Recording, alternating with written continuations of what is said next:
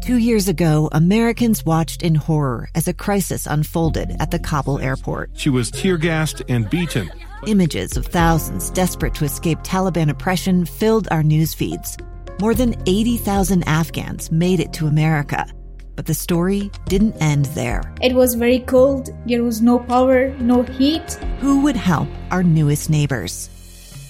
I'm Andrea Smardon. In Stranger Becomes Neighbor, you'll hear the stories of some remarkable refugees who left their homes and their dreams behind only to start over from zero. Their only possession was three blankets. And you'll meet Americans who stepped up to help them. You want me to come when you deliver your baby. What can one person do in the face of an international disaster decades in the making? That's Stranger Becomes Neighbor. Find us at kslpodcast.com, follow us on Apple Podcasts, or anywhere else you listen.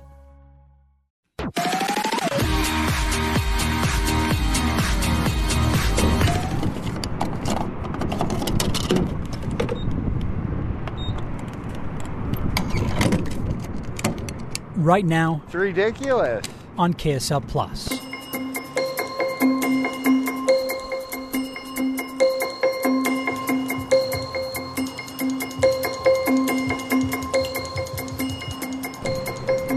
It's definitely changed. Okay, how much am I going to drive? The only normal thing at the pump seems to be I don't know how people can afford it. that the numbers keep going up. And that definitely played a massive role in what type of car we're going to get. It is not fun. I mean, gas prices are crazy. I, that's where most of my cost is right now. I'm Matt Rascon, and this week, my conversation with Professor Thomas Holst, a former commodities trader in Russia, Germany, and Romania, and the senior energy analyst at the Kem C. Gardner Policy Institute. Anytime you talk about energy commodity prices, there are fundamentals that will drive those commodity prices, and then there are headlines that could drive those prices. We explore what and who are behind the soaring prices, and what can be done to slow the increase, and who those prices are impacting the most.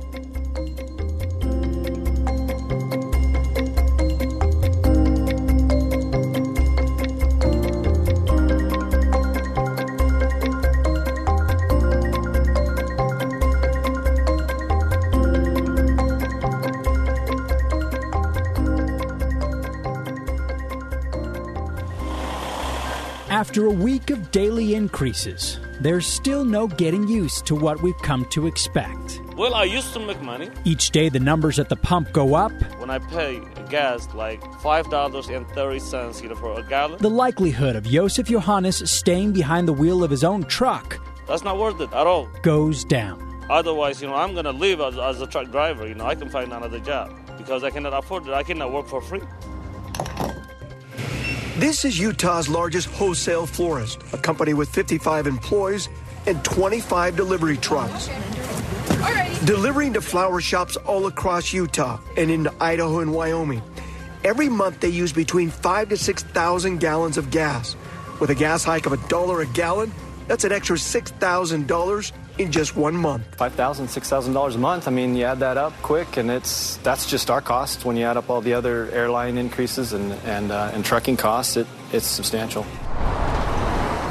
This is my full time job, Filling up to get to work is one thing, and I love my job. but when you have to fill up to keep working, I love my customers. there's no room for an empty tank. It's crazy. It's just like every day I go to the gas pump and it's up, up. Through ups and downs, Karen Mathis has stayed behind the wheel as an Uber driver for five years Yeah, it started out good. and is even working on launching her own driving business. I would pay about $50 a day in gas. But with the recent jump at the pump, Now I'm paying a 100 Mathis and other rideshare drivers are left wondering whether they can fill up to pick up. It's not worth it sometimes. It's not. I can't do anything. Maybe I gotta lose my job. Wow. Yeah, this is so hard for me. We hope to continue, but uh, if the prices continues to go up on gas, uh, you will see less less drivers. That's for sure. What do you make of the current situation with gas prices, why are we seeing this this jump? Yeah, the dynamics of Russia's unprovoked invasion of Ukraine are at the heart of this uh, this issue that has uh, international effects.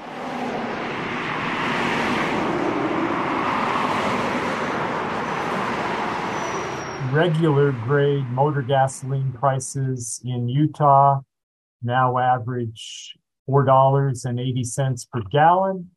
That's up from 380 per gallon when the Ukraine invasion began on February 24th. That's roughly uh, uh, a 25% increase.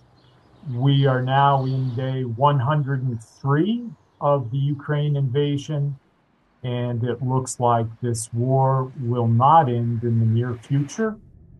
And so, what is the impact of this Ukraine war on energy prices in the United States and Europe? And the reaction to this unprovoked war was that the US and EU member countries now ban imports of Russian crude oil. The United States produces far more oil domestically than all of European all the European countries combined. In fact, we're a net exporter of energy. So we can take this step when others cannot. The objective of this import ban is to reduce cash flow to Russia that funds that would fund Russia's Ukraine invasion. Finally, uh, bringing it home, how does this Ukraine war affect motor gasoline prices in Utah?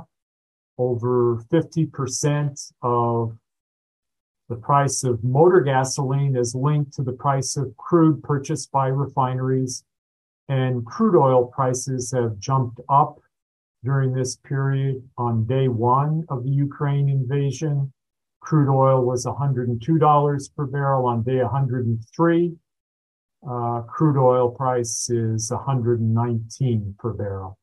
And that's a 16% increase. Nearly double what it was last August.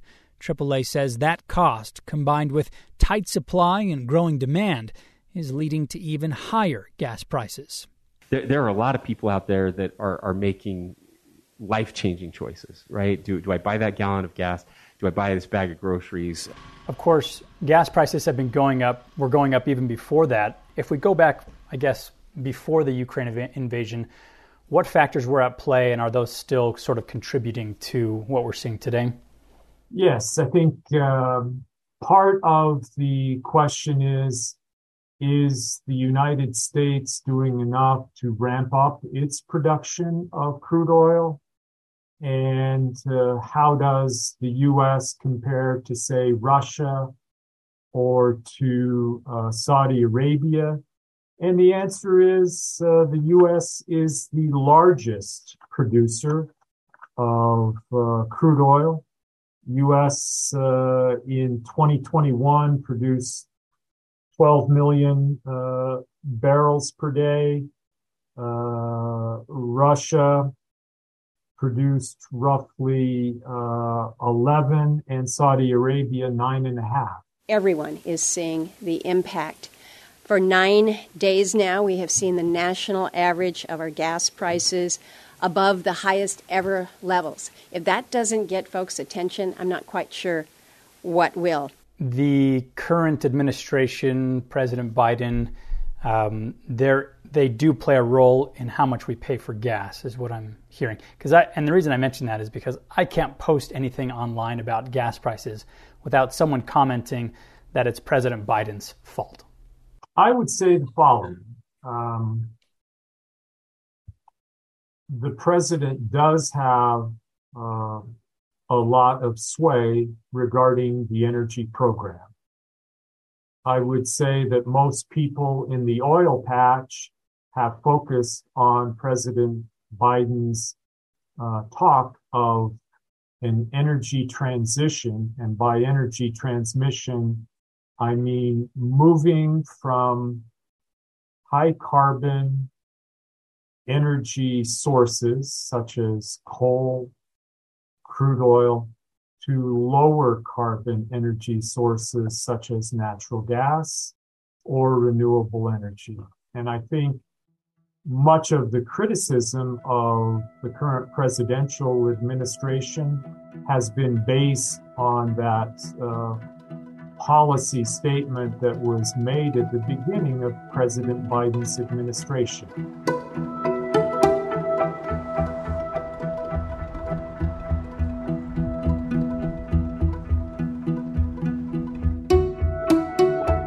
That said, the U.S. has benefited from technological advances in the oil field to ramp up its its production of crude oil.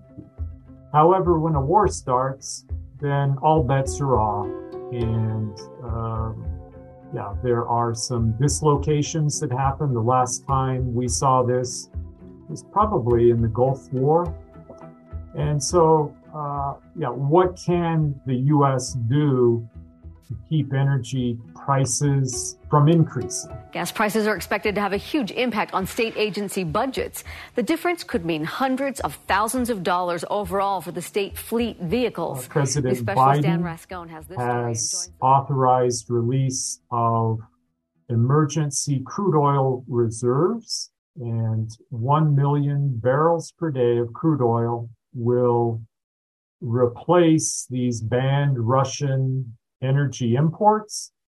In total, 180 million barrels of crude oil will release from four strategic petroleum reserve locations in the U.S. Gulf Coast over a period of six months. Once again, the theory is by replacing crude oil volumes with volumes from these emergency stockpiles, price increases should be moderated.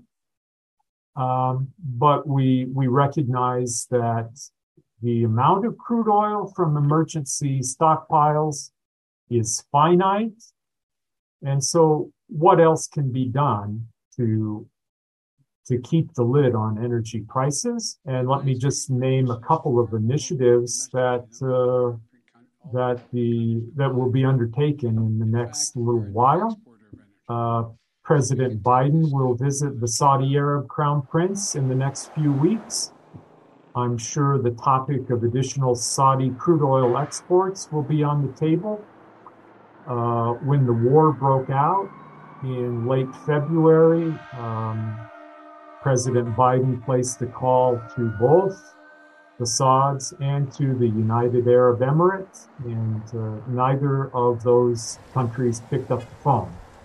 So uh, uh, President Biden will make a state visit to uh, to the Sauds. Secondly, um, countries such as Iran and Venezuela may be sources of additional crude, and uh, many people consider Iran and Venezuela as pariah states. Um, to date, Iran's crude oil exports have been linked to discussion to curtail Iran's nuclear program. However, the U.S. and its allies may be willing to decouple crude oil exports from uh, further discussions on Iran's nuclear program. And then finally, um, Venezuela. Venezuela has human rights issues, starting with the regime of Hugo Chavez, continuing to the regime of Nicolas Maduro. These issues have limited uh, Venezuela's crude oil production. The reality is that uh, Venezuela has the world's largest crude oil reserves. Um, but there are now discussions that some of the Venezuelan crude oil may work its way to Europe. And uh, just to to emphasize, any additional crude oil that comes onto the marketplace uh, will be good. It will put a cap or it will act to buffer additional price increases. So I would say uh, to me, it appears that the current presidential administration is pulling all of the levers that it has in its power to to bring and to put a cap on energy prices.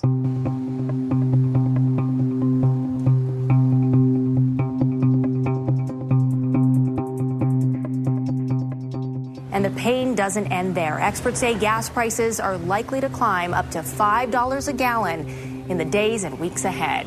A new report finds American households now spend what amounts to about five grand a year on gas. That's up from $2,800 just a year ago. All right, so here's the good news, right? You can still save money at the pump, believe it or not. KSL investigator Matt Gephardt looked into the ways that we can fight these rising prices. Five decades ago, when uh, we had the 1973 OPEC oil embargo, the results were um, we reduced speed limits. There was a push to drive smaller cars to get better gas mileage. There was also a recommendation to turn the thermostat down two degrees to save on energy. Studies show that many folks think they are doing their car a little favor by putting in higher octane gas. Not true, according to the experts at the Utah Department of Agriculture who test the octane in Utah pumps. If your car does not need premium, all you're doing is burning up money. In my experience, gas station branded credit cards are not worth it. Gas station branded credit cards can save you money with every gallon. But they do not pay off as well as the credit cards that give you a percentage back, Ted Rossman of Bankrate says. The cards that I do like are the ones that give 5% or so cash back. Slow and steady wins the race. And scientists have studied some of our driving habits to see exactly how they impact our fuel economy. Just slowing down from 80 to 70 miles per hour will save you more than 15% in fuel consumption. You can save as much as 40% by setting your cruise control rather than flooring it up to the guy in front of you, then slamming on the brakes. And even that cargo box on top of your car can drop your fuel economy by as much as 25%. Today, we have uh, much different uh, measures that we can take to uh, avoid uh, the shock of uh, high energy prices. Uh, one of them would be energy efficiency. How do we, the cheapest form of energy is the energy that we don't use. And so people who adopt uh, Energy Star appliances can be guaranteed that they're, they're saving energy. So far as transportation is concerned, many people have gone to electric vehicles and uh, the rate of adoption of electric vehicles in uh, the Beehive state is larger than the national average. And so what I'm trying to say is there are things that we can do that are much different from what we could have done five decades ago. How high are these prices when you factor in inflation compared to previous years, uh, decades when we've really seen a jump in gas prices? Let's see. I can only talk on on crude oil prices, and I did uh, cons- I did inflation adjust those. Hmm. Um, after the Iran Iraq revolution in 1981, crude oil hit uh, $121. Uh, and during the subprime mortgage crisis, crude oil hit $170 per barrel. That was as recent as 2009. And when Russia invades Ukraine, I show $120, which is currently the price that uh, crude oil stands at. So were there events in our past that on a price adjusted basis were worse than what we see today? Yes, uh, the subprime mortgage crisis uh, uh had bigger consequences for energy prices as well as the Iran Revolution and the Iran Iraq War in 1981.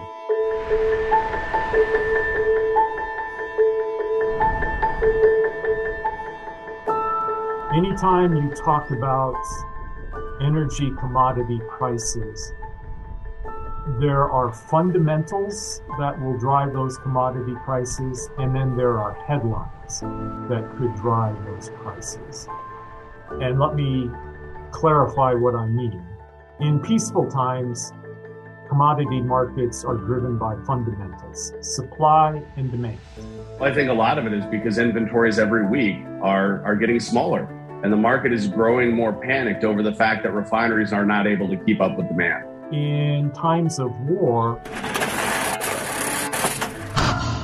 headlines drive the prices.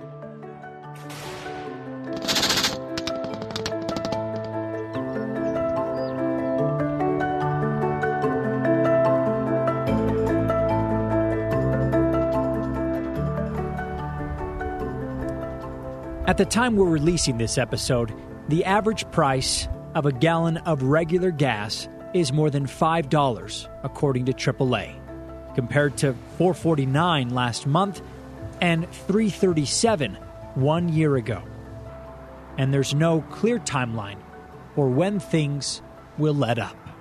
That does it for us this week on KSL Plus. I'm Matt Rascon. We'll see you again next week.